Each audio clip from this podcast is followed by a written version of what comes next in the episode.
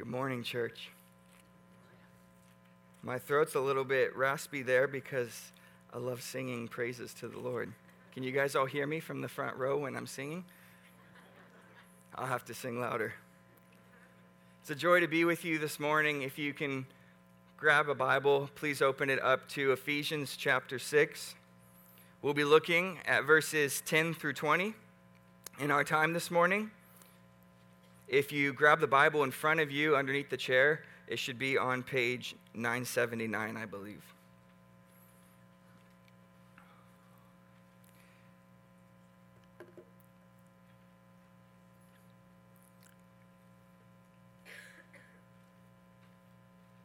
This is the Word of God.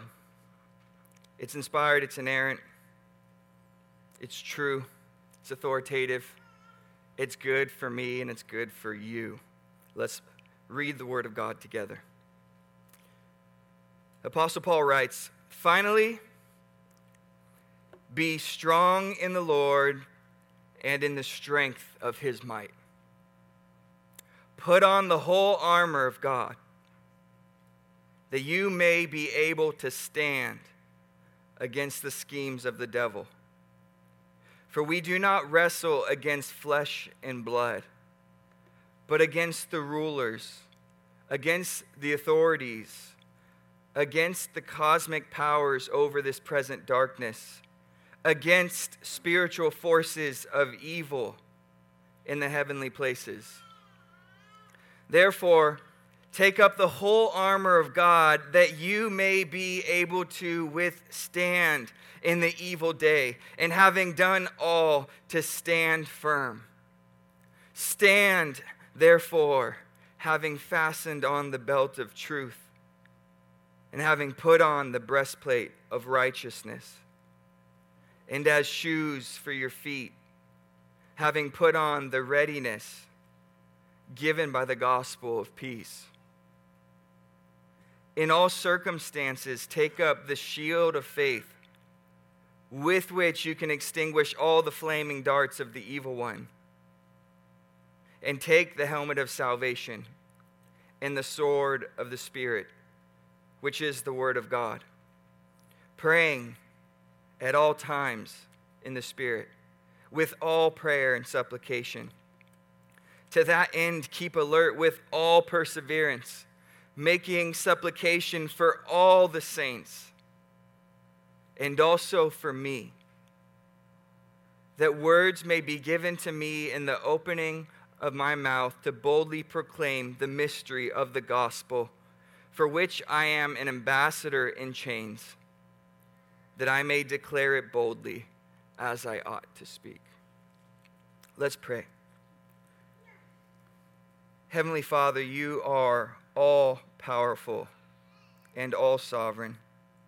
You are the one who has worked immeasurably great power to provide us with salvation through your Son. By the power of your Spirit, Mary conceived and gave birth to your eternal Son, our Lord Jesus. By the power of your Spirit, he preached and taught and prophesied. By the power of your Spirit, he performed miracles. By the power of your Spirit, he conquered sin. By the power of your Spirit, he resisted all the temptations of the devil. By the power of your Spirit, Lord, he conquered death, and you raised him by your power and seated him at your right hand, far above all rule and all authority and all other powers and dominions, and above every name that is named, not only in this age, but also in the one to come. You have placed your Son as the power and authority over all. And in doing so, Lord, you fulfilled your promises to provide a Savior for the world.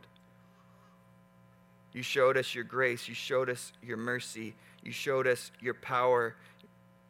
You showed us that you are mighty to save.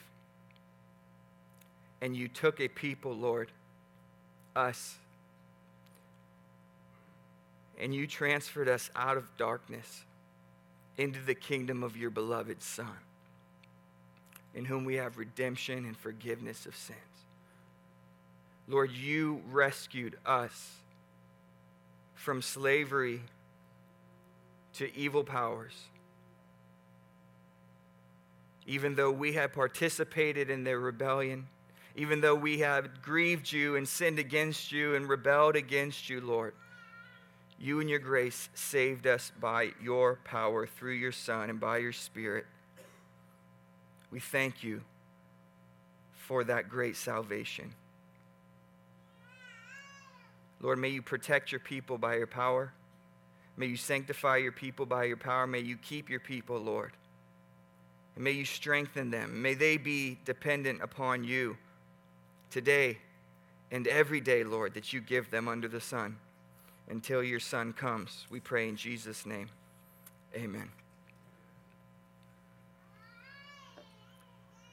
Reading this passage, you cannot help but notice something very obvious, and that is this that the world is not one large, giant, safe place.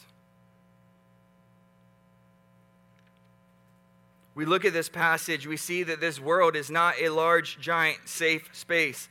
It's a, a, a, a space that is under conflict, a space that is marked by war, a space where there is there's conflict and there's attacks and there's defense and there's all sorts of uh, activity taking place in a battle between light and darkness.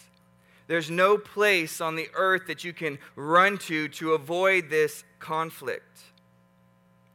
And those who make it to heaven will only do so because they stood firm, because they took a stand, and because they stood firm. We find ourselves on a battlefield. We find ourselves surrounded by darkness. We find ourselves with evil pressing in against us. And I think it's not much different than how David describes it in his day. He says, On every side, the wicked prowl, as vileness is exalted among the children of man. The way of this world, the way of our culture, is one of vileness and evil. Paul says in Ephesians chapter 2 that before we were saved by God, before we put our faith in Christ and became his children, that we were children of wrath like the rest of mankind, and we were just following the course of this world, following the prince of the power of the air, that spirit who is at work in the sons of disobedience. Paul says that was true of all of us. But God did a great work in us in his great mercy and in his great grace, he saved us and he brought us out of darkness and made us light. But when he did that, he did not take us out of the battle. No, we're still in it. And we have one job.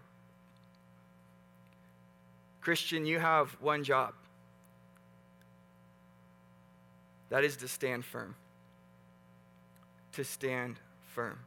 There is a day coming when all evil will be conquered and subdued, and will Christ will return in glory and reign over everything and usher in everlasting peace and righteousness. But that day is not here yet. Until that day comes, Christian, you have one job stand firm.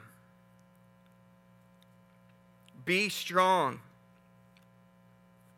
Withstand. Notice that this is mentioned four times. Verse 11, that you may be able to stand. Verse 13, that you may withstand, and having done all, to stand firm. And then again in verse 14, stand. That's our one job. Stand firm. I love uh, Charles Talbert's commentary uh, on what it means to stand firm. He, he mentions this in his commentary on Ephesians and he describes the importance of standing. He says that the Roman military went into battle intending to win. The, form, the normal formation consisted of the primary force, the infantry, with the cavalry on either side. The cavalry's purposes were twofold to prevent flanking movements and to move ahead and cut down the enemy if they turned to retreat or flee. the, the preferred tactic was to use infantry to strike the opponent's weakest point, hear this, and cause a break in their line, a break that would scatter them. And since the primary goal was to break through the enemy's line without having one's own line broken, it is easy to see how important it was for one's troops to stand. In any military encounter, the soldier who did not stand in the face of battle endangered the whole enterprise. A little bit later, he says, The idea of standing then is by itself neither strictly defensive or strictly offensive in a military context. The goal of an army is to get the opponents to break and run, preferably without a fight. So, a soldier who does not stand, who does not retain his place in formation as his army attacks, puts the whole battle in doubt.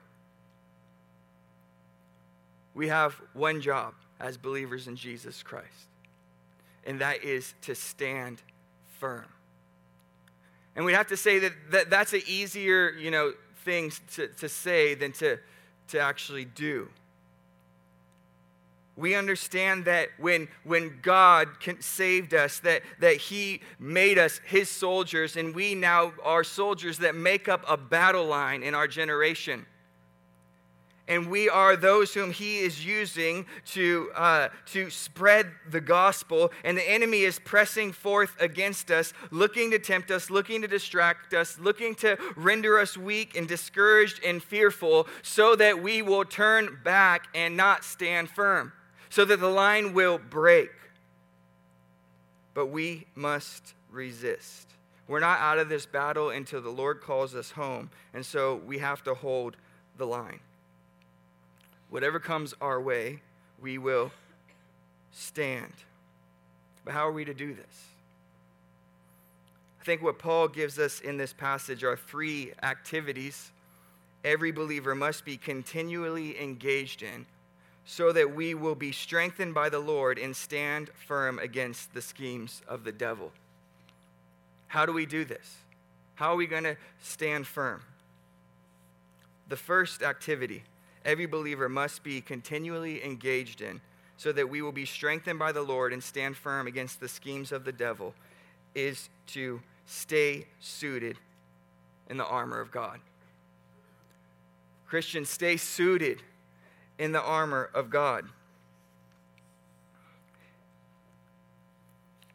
Paul says in verse 10 and 11, finally, be strong in the Lord and in the strength of his might. Put on the whole armor of God that you may be able to stand against the schemes of the devil.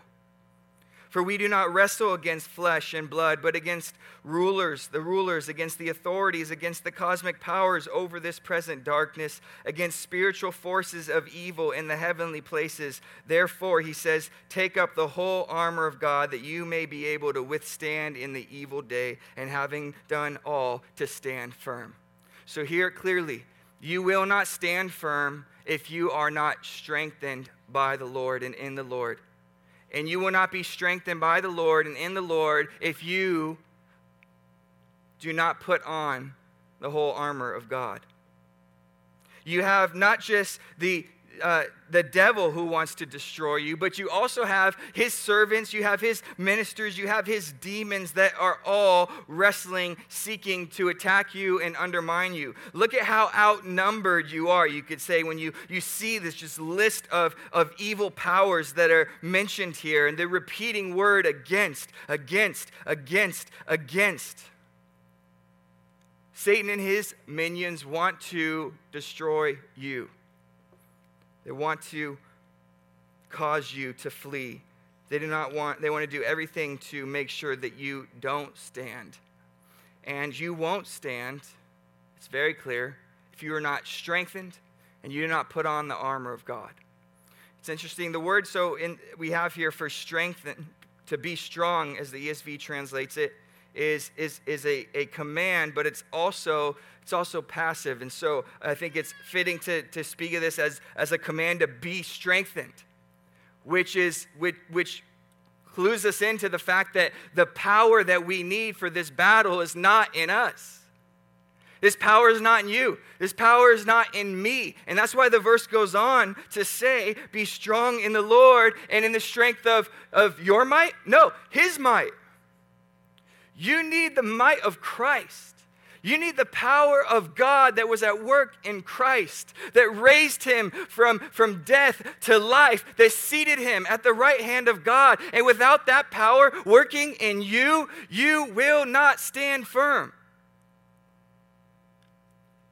You must seek that power. You must be strengthened by that power. Well, how do I do that? Paul says, You put on the whole armor of God you put on the whole armor of God. There's six pieces that Paul will mention, or we might say five pieces of armor and one weapon.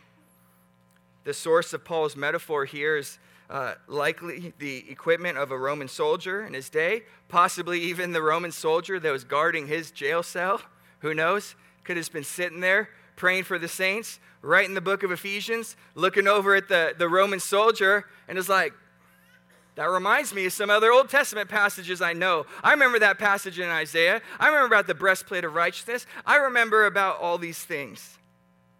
This is what believers need. This is how they put on the power of God. They seek what God provides. They seek what God has given, God's provision to equip them to be protected. And there is no protection outside of these things. There is no way to be successful in battle without these things. But these things are given to us as a gift from God. And so we take them and we wear them, and having wore them, we stand and we stand firm.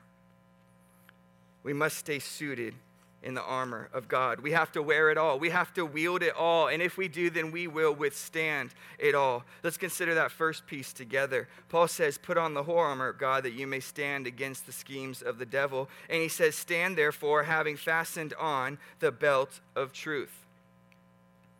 Paul in this passage doesn't specifically mention a belt, but what he talks about is girding up your loins with truth. Now, we don't really use that phrase too much, so belt of truth gets the same idea. It's really helpful uh, for us English speakers. But, but to gird up your loins, um, typically you would have a long robe and then you would take that robe and you'd gather it in the front then you'd bring it down underneath you pull it into two along the sides and then tie it across like that so that your whole waist area with a long flowing robe that you can't really run around a lot or you don't want to fight you know with that hanging around your feet is now secured around your waist and you're ready to engage in battle or you're ready to work.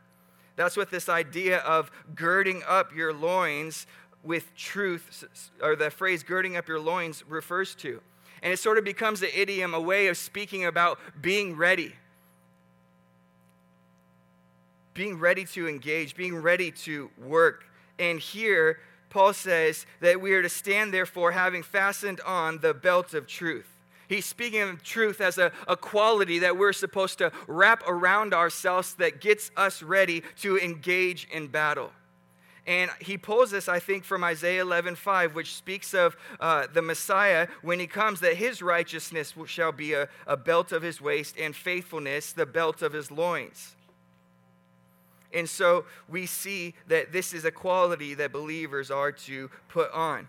And we know that we need this, and Satan is seeking to undermine this. We know that Satan and his, his demons have schemes, and one of those schemes is to undermine the truth it's to attack the truth. And Christians have to stay suited with the belt of truth. Satan is the liar, he is the father of lies, and Jesus says that there's no truth in him. When he speaks lies, he speaks out of his own character for he's the father and the father of lies. He's the deceiver. He's the slanderer. He's the one that wants you to believe everything that is false. And He's the one working hard to assure that that happens. So, what can you do? You need to make sure that you have girded your loins with truth. You need the truth wrapped about you. You need to be ready, and it's the truth that gets you ready. And as Paul mentioned earlier in Ephesians, that every Christian knows this. Every Christian has already received this. You've been taught in Christ as the truth is in Jesus. We're, we're, not, we're not left wondering what's the truth or, or if there's truth. Or we know that, that Jesus Christ is the way and the truth and the life. And so whatever God whatever the Lord Jesus says, whatever he does, we know the truth and we put that on. And it prepares us. There's all sorts of false religions and ideologies and traditions of men that vie for our attention and demand our submission, and they do so in subtle ways by getting us to adopt their presuppositions. And so they'll teach a lot of different things that, that sound good and, and look right and seem on the surface like this is true, but then they'll, they'll, they'll later down the road be removing something, taking some other part of God's word out. And so they'll replace parts of the truth with their, their own views of things. They'll undermine uh, how, what, what sort of things the Bible says are and exist, or how we can know these things, or how we should live. And every time that that's done, the truth is obscured, lies are created, and it leads people astray. We have to gird ourselves with truth. And believers are to know the truth. Believers are to be set free by the truth. They are to walk in the truth. And they are to be sincere and humble as they seek to maintain the truth in their lives. Paul goes on to next mention the breastplate of righteousness. Satan does not only seek to undermine the truth, but also he wants to undermine righteousness. The believer has, as Pastor Kenny mentioned in his, uh, in his communion message, the believer has the righteousness of Christ imputed or reckoned or counted to them by faith in Jesus. Meaning that no matter what sins they've committed, if they have called out to the Lord to have mercy on them and they believed in the Lord, then they have been considered righteous with the perfect righteousness of Christ. And so they're declared to be righteous or justified. And so that's the idea of imputed righteousness. But then Pastor Kenny, as he also mentioned, that imputed righteousness that we have then works out itself practically in our lives, not perfectly now, but, but in such a way that our lives are then practically righteous as well. And I think Satan wants to tear down both of those. He wants you to doubt that, that Christ's death on the cross was fully sufficient to pay for all of your sins. That, that, that his death was not enough to make you righteous and keep you righteous. And also, I think he wants to undermine your practical righteousness, and he's doing this all the time. He's looking for that area. He's looking for that weakness. He's looking at that area of your life where you're already opening up yourself to sin. He's looking for that spot where you're already in your heart being drawn away and enticed by evil desires. And then he's just going to bring that over and entice you with it and try to get you into sin. He is plotting and scheming to draw you down the road of compromise all the time. He's whispering in your ear, it's not a big deal. This sin won't hurt anyone. You don't need to confess this to anyone. You don't need to shed light on this sin. All those other Christians have sin too. And so you go deeper and you wander further and you harden your heart more, and joy is sapped from you, and you feel a sense of, of guilt. Thoughts of hypocrisy steal your strength. You're becoming entangled in unrighteousness. This is exactly what Satan wants. You forgot to put on the breastplate of righteousness and keep it on. And let your righteousness protect you and run away from every moment, every trap, every sight of compromise in your life. You know, I think Joseph is a, a, a, wonderful example of someone whose practical righteousness protected him. Potiphar's wife called out for him, tried to get Joseph to sleep with her. J- Joseph spiritually stood his ground, but physically he, he bounced. He was out of there. He ran away quickly because his righteousness was on his chest like a breastplate. Your righteousness will keep you from much sin. And when your righteousness keeps you from much sin, it'll also keep Satan from using your sin and the lives of other people as an occasion to help them and to try to convince them to blaspheme your God. Because you see, when you sin and you commit unrighteousness, the enemy likes to tell people that's what they're all like. Where are they, where are they learning that from? They try, he tries to get people to blaspheme God. He has schemes. And so we have to be on guard. We have to have the belt of truth fastened. We have to have the breastplate of righteousness on our chest. But more than that, we also, as Paul says here, need to have for our shoes the readiness given by the gospel of peace. The type of shoes that a Roman soldier would wear would have leather straps that would wrap around the feet, and, and it'd be sort of like a half boot. It would, and it, the, the, it would wrap around up to the, the shin. And Paul says here that we are to have our, our, our feet wrapped with the readiness given by the gospel of peace.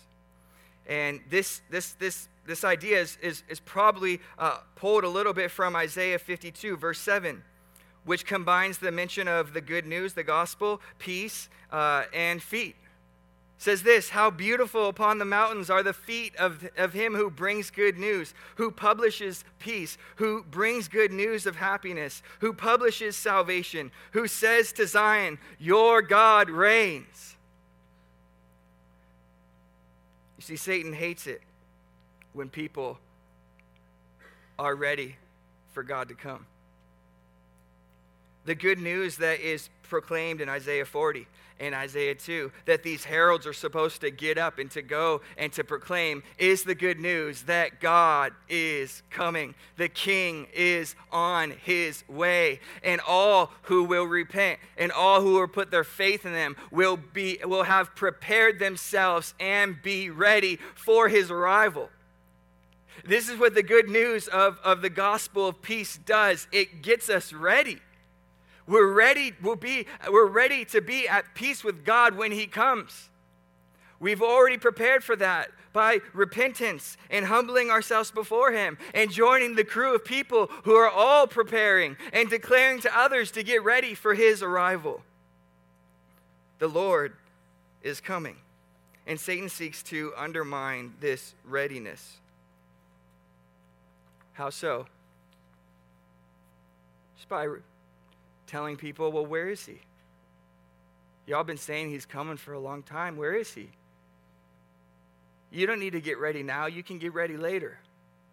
Surely there's a lot of time for you to prepare for the Lord and to repent and to put your faith in Him and start following. You can do that after you've already had a bunch of fun in your life, after you've already spent a lot of years pursuing everything that you want to pursue. You don't need to do all that now. You can, you can do it later. In fact, why are you being so zealous about all this? Why don't you just why don't you just chill, relax, do anything, but but have this sense of, of urgency. In fact, your urgency annoys me and annoys the people around you. So stop it, Christian. I don't know about you, but I want to be ready. If the king's coming, I want to know it. If the king's coming, I want to be ready to welcome him. I want to be on that welcome crew. If the king's coming, and if he's coming on a Sunday, I want to be in church. if he's coming, I want to be right here with the saints, ready to welcome him. Satan seeks to undermine readiness, and so we need to strap on our feet the readiness that comes from the gospel of peace. The gospel of peace says, Get ready now. Do not wait. Today is the day of salvation. He can come at any moment. Are you prepared? And are you ready? And are you getting others ready? So strap on your feet with the readiness that comes from the gospel of peace. This leads to the next item, which is the shield of faith. Satan loves to attack and undermine faith. The devil hates when Christians have faith Because as Paul mentions here, look what he says in verse 16 In all circumstances, take up the shield of faith with which you can extinguish all the flaming darts of the evil one. I mean, what's more frustrating if you want to send, you know, flaming darts at a person to destroy them? What's more, what's, what's, what's more annoying and frustrating than seeing those darts hit a shield and fall to the ground to no effect? Satan wants to undermine faith. And it's faith that is one of the most important vir- virtues of a believer to put on. And we see in Psalm 28, verse 7 the Lord is my strength and my shield. In him my heart trusts, and I am helped. In him my heart trusts, and I am helped.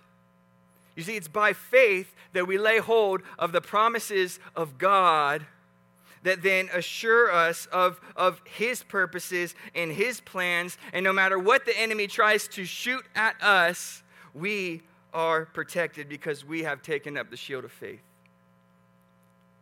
Whether these are attacks of the, uh, whether these attacks are, as one commentator puts it, unholy thoughts, temptations, blasphemies, fear, false teaching, oppression, doubt, despair, discouragement, distrust, discontentment, worry, envy, pride, uh, all of these are meant to consume us and ultimately wipe us out.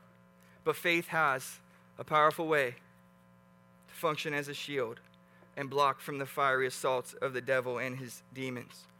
He wants to keep us in fear. He wants to keep us afraid. He wants to keep us from fully trusting in God. And so he'll, he'll try to do things and tell us things and say, oh, nothing's going to change. You're not going to win. You're not going to overcome this sin. You're going to be made foolish if you if you keep following him. Nothing different is going to happen. Uh, nothing's going to change. Look at your track record. Look at your past. Look at how you failed. Look at where was God when when when that happened. Satan wants to do all he can to get the eyes of faith off of God and off of God's word. But faith is a shield, looks to God and looks to his promises to protect the believer. When Satan says there's going to be no growth, no victory, and God will not deliver and will not rescue, and that God, if He really loved you, wouldn't even let you have come to this point, you hold up the shield of faith. You look to God and you remind yourself that He is with me, He is for me. He is my shepherd. Though I walk through the valley of the shadow of death, I will fear no evil.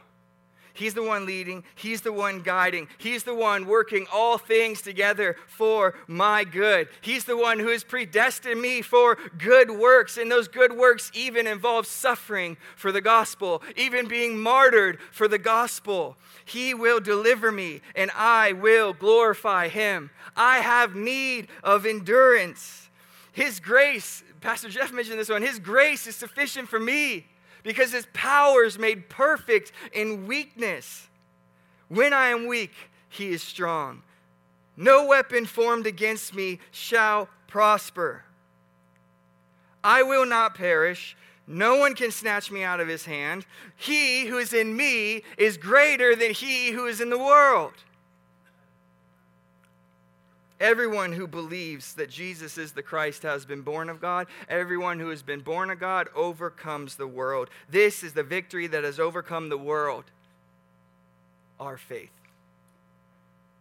So, Christian, lift up your shield, keep it up, hold it by your side. Walk by faith and not by sight. This leads next to the helmet of salvation. Paul says, and take up the helmet of salvation. And in 1 Thessalonians chapter 5, he also mentions uh, uh, something similar. He says uh, to, to the believers there, Since we belong to the day, let us be sober, having put on the breastplate of faith and love, and for a helmet, the hope of salvation. And so, uh, if, if Paul's meaning the same thing here when he speaks about the helmet of salvation, then it's the idea is the hope of salvation. And this really is the unshakable confidence that God is the God who delivers and the God who saves, and that, that, that no matter what happens to you, he will ultimately take care of you and save you. And I think a, a, beautiful example of putting on the helmet of salvation, or the hope of salvation, is given to us in Exodus chapter 14. You know that the Israelites have been led by Moses out of Egypt. Pharaoh lets them go after the 10 plagues. Then we have, uh, then we have Pharaoh change his mind and decide that, you know what? We're actually going to go after them and pursue them and kill them all. And so this is what the, uh, the passage tells us. It says that the Egyptians pursued them and all Pharaoh's horses and chariots and his horsemen and his army and overtook them, meaning they, they, they, they caught up uh, to where they were at. They're ready and in battle position. And it says that when Pharaoh drew near, the, the people, speaking of the people of Israel, lifted up their eyes and they saw the Egyptians marching after them, and they feared greatly. And the people cried out to the Lord, and they said to Moses, It is it because there are no graves in Egypt that you have taken us away to die in the wilderness? What have you done to us in bringing us out of Egypt? It would have been better for us to serve the Egyptians than to die in this wilderness. I mean, you can't think of a, a, a more terrifying situation to be in. Pharaoh's about to overtake you. All of his armies, all his chariots, all, his, all, all of his powers and, and your people also are, are, are then attacking you and, and saying that, that this is your idea and this is a terrible idea and we were better off without you. We should have just stayed in Egypt as servants. You can get us all killed, Moses. what does Moses do? He puts on the helmet of salvation. He puts on the helmet of the hope of salvation and he says to them, Stand firm and see the salvation of the Lord.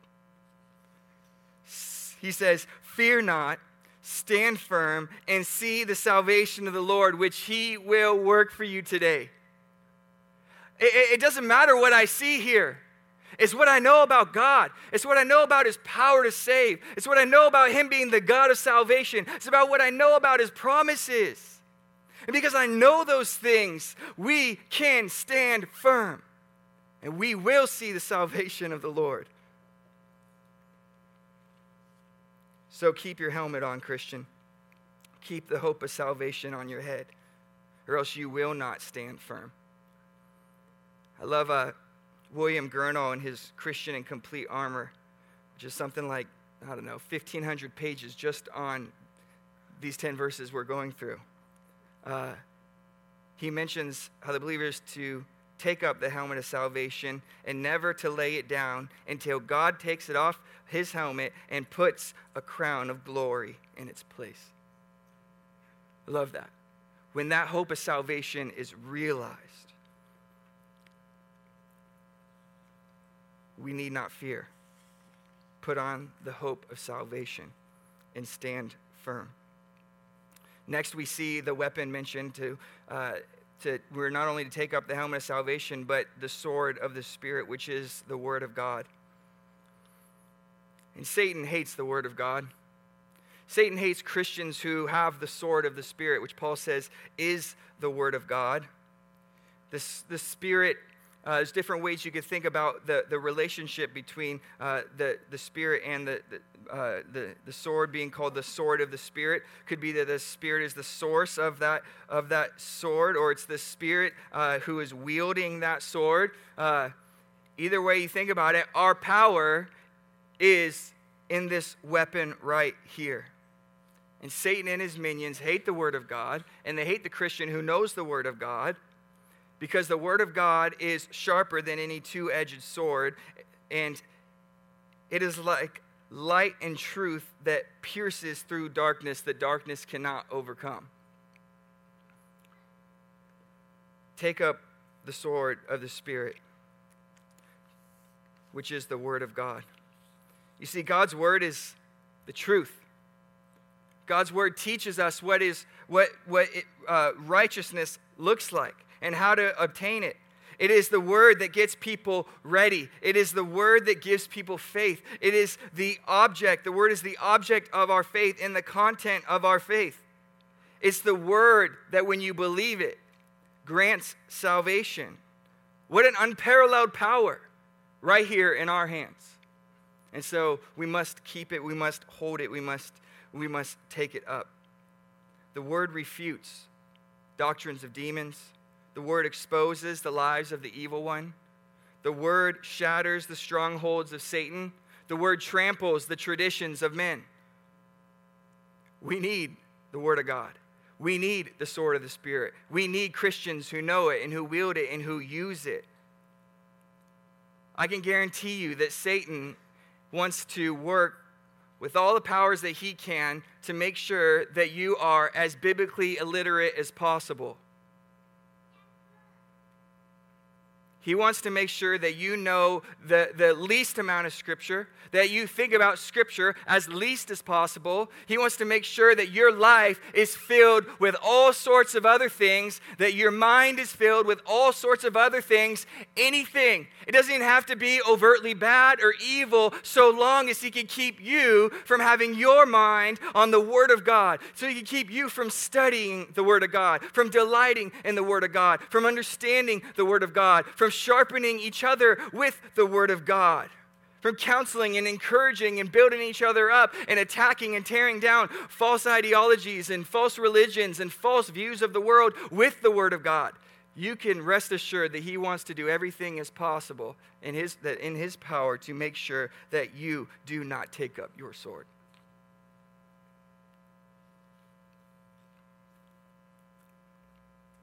Do you remember what Jesus said?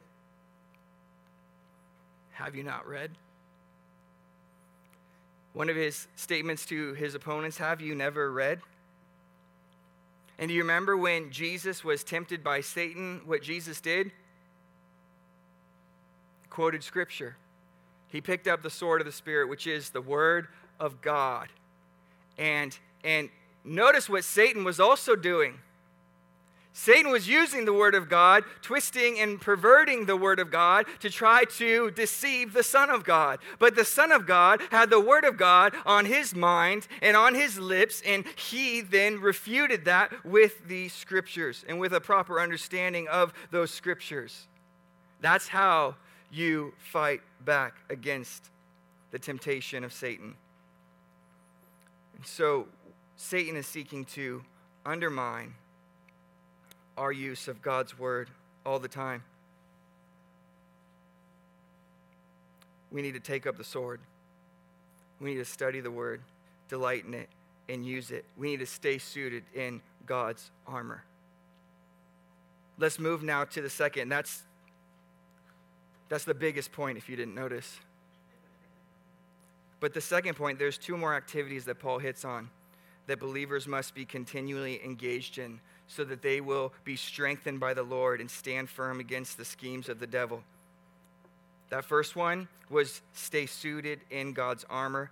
And the second one now is stay praying in the Spirit of God. Stay suited in the armor of God, the whole armor of God. If you want to be strengthened, if you want to stand firm, you have to stay suited. But more than that, you need to also stay praying in the Spirit. Paul moves in verse 18 and says, praying at all times in the Spirit with all prayer and supplication. To that end, keep alert with all perseverance, making supplication for all the saints. When Paul mentions praying in the Spirit, I think he has in mind what he's already communicated in chapter 2, verse 18. Paul said that through Christ, we both have access in one spirit to the Father. All true prayer is prayer that is taking place through and by the power of the Spirit of God. The Spirit of God is not all, only also interceding for us and praying for us while we pray, but also by the power of the Spirit, any uh, genuine, intelligible prayer or request or praise or confession or, or anything good comes by this working of the Spirit's power. Any hypocritical prayer, any selfish prayer, any self seeking prayer, those things are not examples of praying in the Spirit of God. seeking to, to pray for stuff just to get stuff so that it, I satisfy my own fleshly desires, not praying in the Spirit of God but praying that Lord's will be done, praying that God would strengthen me, praying that, that, that, that God would help these believers to be bold in their faith, praying that, that, that people would preach the gospel and stand firm in the faith, praying and confessing sin, praying praises, uh, to, uh, uh, words of, of praise to God. All of this is praying by the Spirit. And we are to stay praying if we're going to stand. You have to know that Satan and his demons love to undermine prayer in the life of a believer.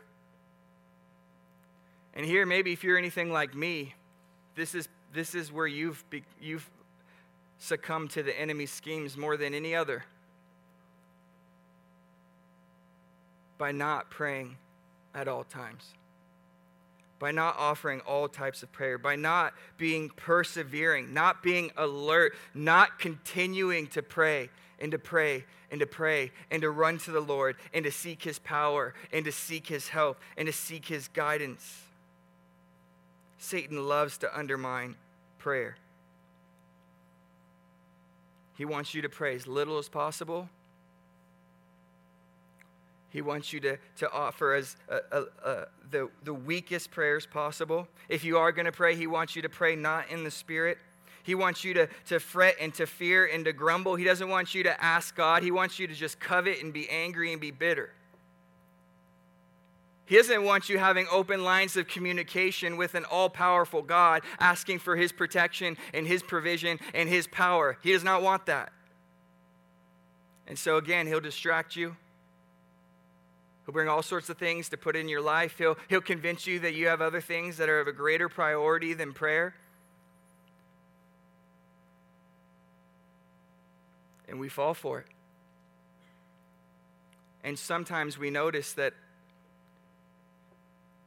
it's been hours, it's been days, it's been weeks since I followed the example of Christ of just getting up early and seeking the Lord, sitting with my Father and praying, of finding a secluded place as Jesus so often did in his ministry and, and praying. Of praying for the saints, praying for my neighbors, praying for my children, praying for my pastors, praying for my brothers and sisters in Christ, praying for, for, for missions uh, to go forth in the world, praying for uh, God to do a work through us and to save the souls of our unbelieving family members and friends.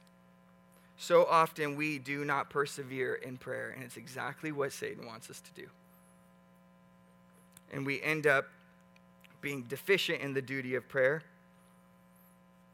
And this week, as I was thinking about this, I came across Jonathan Edwards has a sermon on this is the title of the sermon. Is this is convicting to think about it. The title.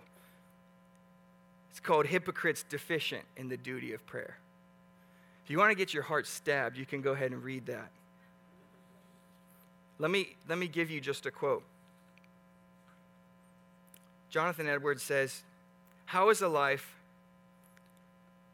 But how is a life in a great measure prayerless consistent with a holy life? To lead a holy life is to lead a life devoted to God, a life of worshiping and serving God, a life consecrated to the service of God.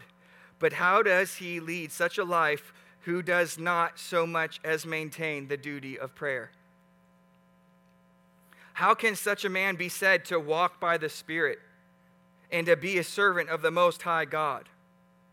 A holy life is a life of faith. And the life that true Christians live in the world, they live by faith in the Son of God. But who can believe that a man lives by faith who lives without prayer, which is the natural expression of faith? Prayer is as natural an expression of faith as breathing is of life.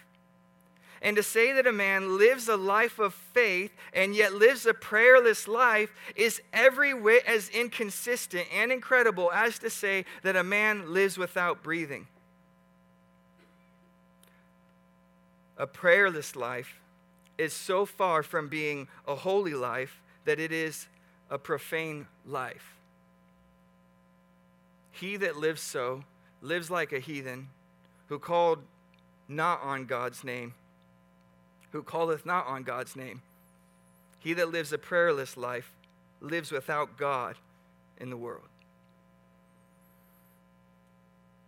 This is why Paul says, pray all the time, persevere in praying. I'm tired, but pray. I'm busy, but pray. Pray for all things. Pray prayers of thanksgiving. Pray prayers of praise. Pray for other people. Pray for the saints. Pray. Prayer is how we access and request the power of God. And this is why Paul prays. Look at what he does at different points in Ephesians. But back in chapter 3, verse 16, may God, out of the riches of his glory, grant you to be filled with power through his Spirit in your inner being. This is why Paul says God is able to do far more abundantly than all we ask or think according to the power at work within us. Paul is praying for believers. He's praying for the saints. He's praying for the Ephesians. He's praying for us who read these letters so that we would experience the power of God, that we might be moved to be people of prayer too, that we would watch, that we'd be expectant, that we'd be looking for how God is answering those prayers. May we stay praying in the Spirit. One passage that I've always thought was a challenge was Acts chapter 6, verse 4. It's a passage where the, the apostles, uh, they, they, they, they gather uh, deacons, and the apostles say that we're going to devote ourselves to prayer and to the ministry of the word. And, and in my heart's desire, not rightly thinking about things the way the Lord does, I want to flip those. And I want to make most of my life about, about preaching the word. I want it to be the apostles devoted themselves to preaching the word and to prayer. But that's not what the text says. The text, the apostles say, we're going to devote ourselves to prayer and to preaching the word. Prayer comes first. And in fact, it's the power that preaching is supposed to flow out of. You should never want someone to stand up and preach to you if they haven't prayed. Like, what are you, what are you doing with your life if you stand up to preach and you don't pray first? You're not rightly assessing the situation. You're not adequately understanding your powerlessness, how you have no ability to affect any good unless the Holy Spirit does the work. We have to pray. We have to stay praying in the Spirit. Are you praying? Are you praying?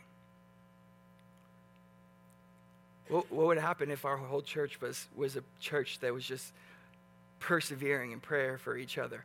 What would happen to our evangelism encounters with other people? What would happen to our, our works in, of mercy? What would happen to all the good works and needs that, that we're meeting in, the church? What would happen to our witness? What would happen? Uh, uh, I think what would happen is we would start shining more and more bright and hotter and hotter with more power, glorifying Christ as we show that we're a humble, needy, dependent people on God and His power and His Spirit and seeking it through prayer. And notice that Paul is asking the church that he's writing to to do what for him? To pray for him. Look at how he closes this out. And this will lead to our last point as well. But he says to pray with all perseverance, making supplication for all the saints and also for me, that words may be given to me in the opening of my mouth boldly to proclaim the mystery of the gospel, for which I am an ambassador in chains, that I may declare it boldly as I ought to speak. And this leads to the last activity. We want to stay suited in the armor of God, stay praying by the Spirit of God, and stay proclaiming the Son of God stay proclaiming the Son of God. Notice that Paul, even an apostle, is asking for prayer, for boldness, for spiritual power, wisdom, insight to preach, to proclaim the Son, to fulfill the task that has been, been given to him. I love Acts chapter 19. And here Paul, here Paul says, chapter 20, excuse me. Paul says that he went house to house in his ministry. He set an example how he did not shrink back from declaring anything that was profitable, but teaching in public and from house to house, testifying to both Jews and to Greeks of repentance towards God and of faith in the Lord Jesus Christ. And then he says, And now I'm going to Jerusalem, constrained by the Spirit, not knowing what will happen to me there, except that the Holy Spirit testifies to me in every city that imprisonment and afflictions await me. Hear this. But I do not account my life of any value nor is precious to myself, if only I may finish my course and the ministry I received from the Lord Jesus to testify to the gospel of the grace of God. Satan hates it when we preach the word. Satan hates it when Christ is preached. And so he wants to do everything that he can in his power to undermine the proclamation of God's word. He wants to intimidate the messengers. He wants them to be afraid. He wants them to fear man. He wants them to be concerned about what might happen to their reputation, what might happen to their life, what might happen to their job. He wants them to be concerned about all these things so that they will just not say anything, so that they won't proclaim, so that they won't open their mouths and then, if they do open their mouths, that, that, that what comes out because of their fear is such a muddled and confused mess that no one is going to be able to understand it. Or it's not rightly, clearly articulating the needs of the gospel and what God requires. This is why Paul prays for boldness. He asks for the church to pray for him for this so that he can preach the gospel clearly and freely with boldness. And he says here, I love it, as I ought to speak. Remember, he says here that he's an ambassador in chains. So, where is he as he's asking for this prayer for boldness? He's already in prison for the gospel.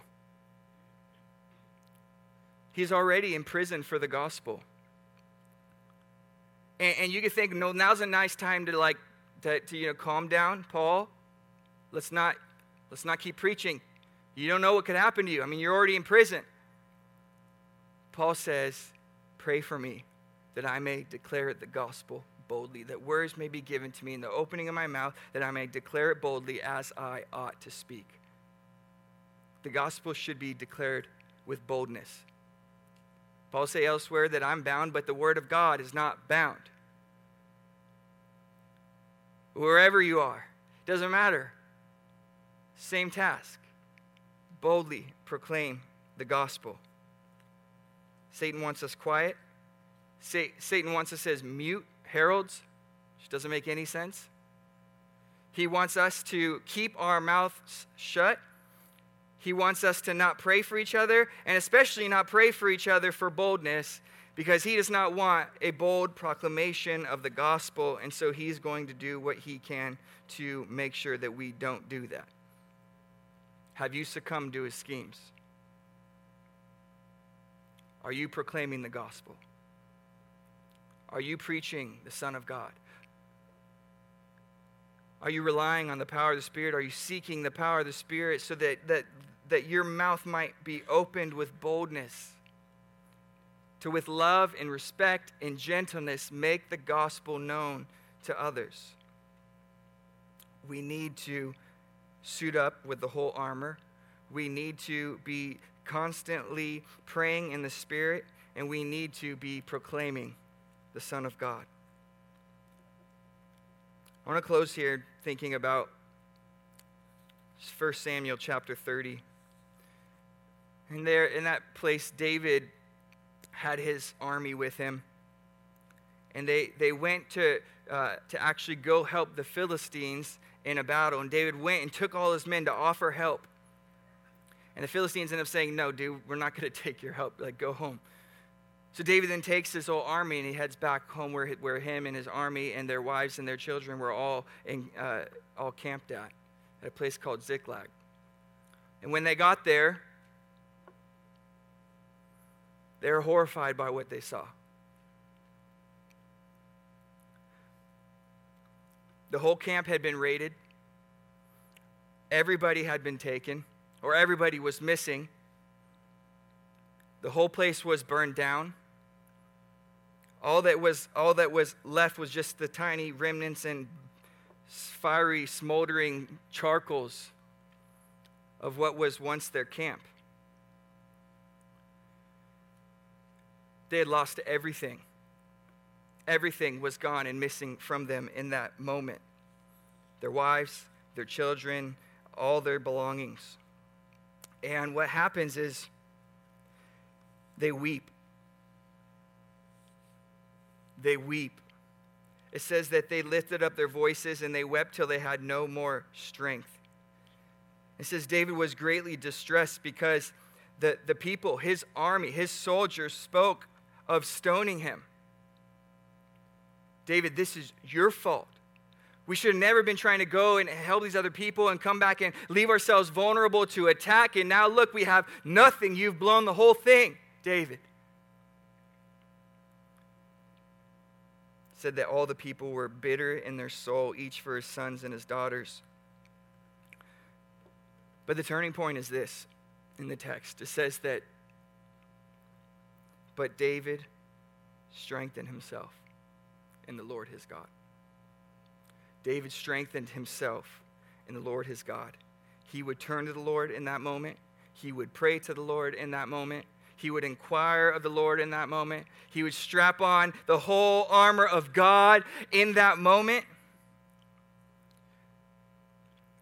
And God would be gracious and grant him the ability to go and to find the, the, the, the, Amalekites and to destroy them. And it says that they recovered from the Amalekites everything. Nothing was missing, missing, whether small or great, sons or daughters, spoil, or anything else that had been taken. Situation was devastating. It was terrifying. It looked like there's no possible hope. And yet, David strengthened himself in the Lord his God and he turned to the Lord and he prayed. And God looked upon that poor man and answered his cry. David put on the whole armor of God. He prayed in the Spirit and he proclaimed exactly what they were going to do and should do, and they trusted the Lord, and the Lord delivered them. It's going to take the whole armor of God for you all to be faithful to the Lord in the face of everything that our culture is bringing against us. It's going to take the whole armor of God. It's going to take the, the, the, the prayer. It's going to take all the, all the prayers that we could possibly pray in order to stand firm and to keep fighting and to not give up and to not just, just act like, you know, we're, we're, we're, we cannot continue anymore. We need the full armor of God. We need it to live for Christ. We need it to raise our children in a vile culture.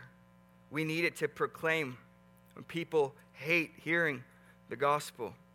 We need it to be a church that is fervent and faithful to the task that God has given to us we need the whole armor of God to be faithful in our homes and faithful in our marriages and faithful in our families. We need the whole armor of God when we're attacked by the world and attacked by the culture. We need the whole armor of God when we're facing death and we're facing disease and when we're facing the enemy's taunts and the enemy's attacks and, and all that the enemy is trying to do to undermine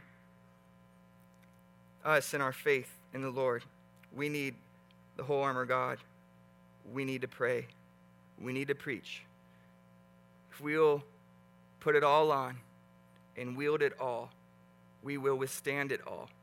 Not because of our power, but because we've been strengthened by the strength of His might. Father, thank you for your word. Thank you that it's powerful, Lord. Thank you that it's true. Thank you that it's righteous. Thank you, Lord, that it gets us ready. Thank you, Lord, that it is, it is able to cut and to slice and to divide and to protect. Thank you, Lord, that you have equipped us and given us everything we need to stand firm, and so we need not fear anything. Lord, thank you that your Spirit is at work in us. We pray, Father, that your Spirit would move us to pray and to proclaim your Son more and more, Lord. And we ask, Father, that as we do so, we would not grow weary, that we would not grow tired, that we would not fall back, but that we would resist, we would stand firm, that we would hold the line, Lord. Please give us grace and strength to do that, we ask in Jesus' name. Amen.